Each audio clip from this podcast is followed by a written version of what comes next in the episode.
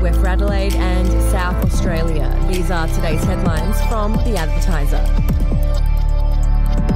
Premier Peter Malinauskas has doubled down on his defence of the LIV Golf Tour amid backlash over the event's links to Saudi Arabia government. The major announcement to host a controversial series, which will see the biggest stars in world golf descend on Adelaide in April, has divided South Australians. The LIV Golf Tour has the financial backing of Saudi Arabia's government's public investment fund. That same government has come under fire for its poor record when it comes to human human rights. LIV Golf Chief Executive Greg Norman has been repeatedly accused of sports washing, the act of using sports to give legitimacy to despots with the Saudis. And if you'd like to read more on that story today, you can take out a subscription to The Advertiser at advertiser.com.au or download the app at your app store. The SACE board has defended a technical error that allowed senior students to access a literacy tool during exams, saying spelling and punctuation is not as important. On Monday, it emerged a new computer program used for this month's SACE exams enabled a commercial app, Grammarly, to be accessed during last week's English literary studies, one of 15 exams caught up in the controversy. SACE acting chief executive Michaela Bensley told ABC Radio on Tuesday the tool was supposed to be blocked, but insists it does not provide an unfair advantage to students. We'll be back after this. News doesn't have to be boring. The Brits have given Prince Harry a new nickname after yet another tell all interview. Oh, God, is it the Ginger Whinger?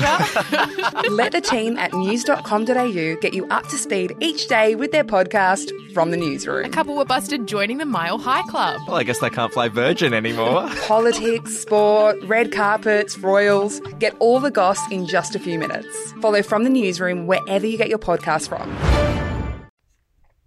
Australians will not be asked to roll up their sleeves for a fifth COVID 19 vaccine just yet, Health Minister Mark Butler says. On the backdrop of a spike in cases across the country, Mr. Butler said ATAGI had considered international evidence as well as local data and decided not to recommend a third booster at this point in time. That advice comes as Australians aged over 18 are able to access a Pfizer bivalent vaccine for their third and fourth dose, which targets the Omicron subvariants. And war veterans and those currently serving have been implored to reach out and support each other following the tragic death of Heather Anderson at age 28. The former Adelaide Crows AFLW Premiership player tragically took her own life in Perth on Sunday. The Australian Defence Force confirmed that Anderson had died in Perth. PTE Anderson was a gifted athlete playing professional AFLW football with the Adelaide Crows and as part of the Army AFLW squad and served her country for many years, it said in a statement.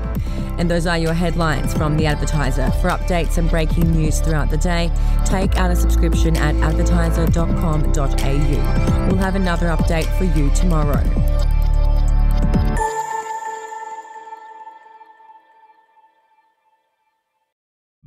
The podcast Faith on Trial looks into Hillsong, both in Australia and the US, and takes both the listener and hosts on unexpected twists and turns in the story of Brian Houston and the Singing Preachers. There are two incidents involving Pastor Brian. The Australian journalists uncovered a litany of alleged criminal behavior in the megachurch. Financial gifts were being given to the leaders of the church. Listen to Faith on Trial Hillsong ad free on Crimex Plus on Apple Podcasts today or wherever you get your podcasts.